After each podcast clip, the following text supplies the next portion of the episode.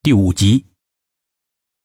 这个学校有个奇怪的规定：一过十点，所有的图书馆都必须得熄灯闭馆。据说是怕学生们熬夜伤身体。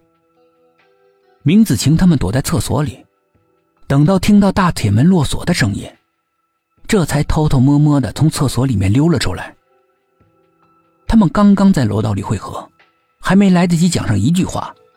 一道强光就向他们射了过来，四个学生本能的扭过头，眼睛被耀眼的光线刺得睁不开，连忙将手放在额头上挡住强光。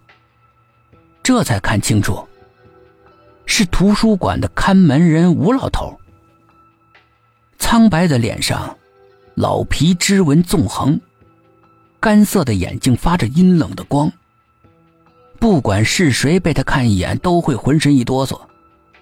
大家背地里都叫他“地狱使者”，所有的人都暗叫了一声不好，因为学校有规定，凡是过了十点还滞留在图书馆的，将会被学校开除。此刻，那个像恶魔一样的老头，正在用手电筒逐一的在他们脸上照着。半晌，他冷冰冰的问：“你们在这儿干什么？”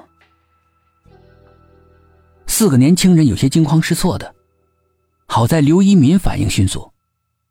我们上厕所出来就关门了，正到处找您开门呢。老头用刀子一样的目光狠狠的扫了他们一遍，根本就没有相信他们的话，用毫无温度的声音跟他们说：“不要在这里乱跑，好奇会害死人的。”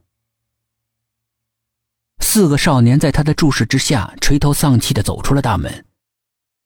越是不能进去，他们就越是好奇，连韩放都忘了树林里的恐怖一幕，一门心思的想着怎么混进去。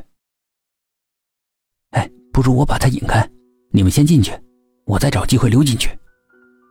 韩放小声的说：“好啊。”另外三个兴奋的回答道。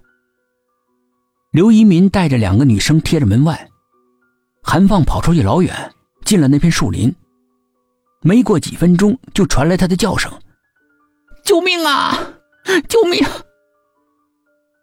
声音异常的恐怖，在深夜里荡开，让人在睡梦中听到都会吓得半死。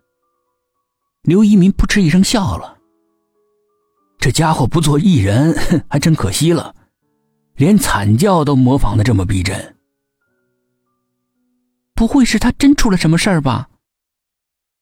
圆圆总觉得那不像是假装能叫出来的，好像是受到了极大的惊吓。哎，算了吧，我们有事儿他都不会有事儿的。明子晴跟韩放做了好多年的同学，太了解他了，一有危险就脚底抹油的人，机灵着呢，怎么可能会出事？这个时候，图书馆的灯亮了，吴老头开门走了出来，刘一民三个趁此机会一闪身进去了，躲在楼梯的转角处，等着韩放溜进来。可是左等右等都不见他过来，倒是把吴老头等回来了。吴老头似乎感觉到有人混进来了，一双没有温度、没有感情的眼睛像雷达一样四处的探测。半天，才走进了他的休息间，关灯睡下。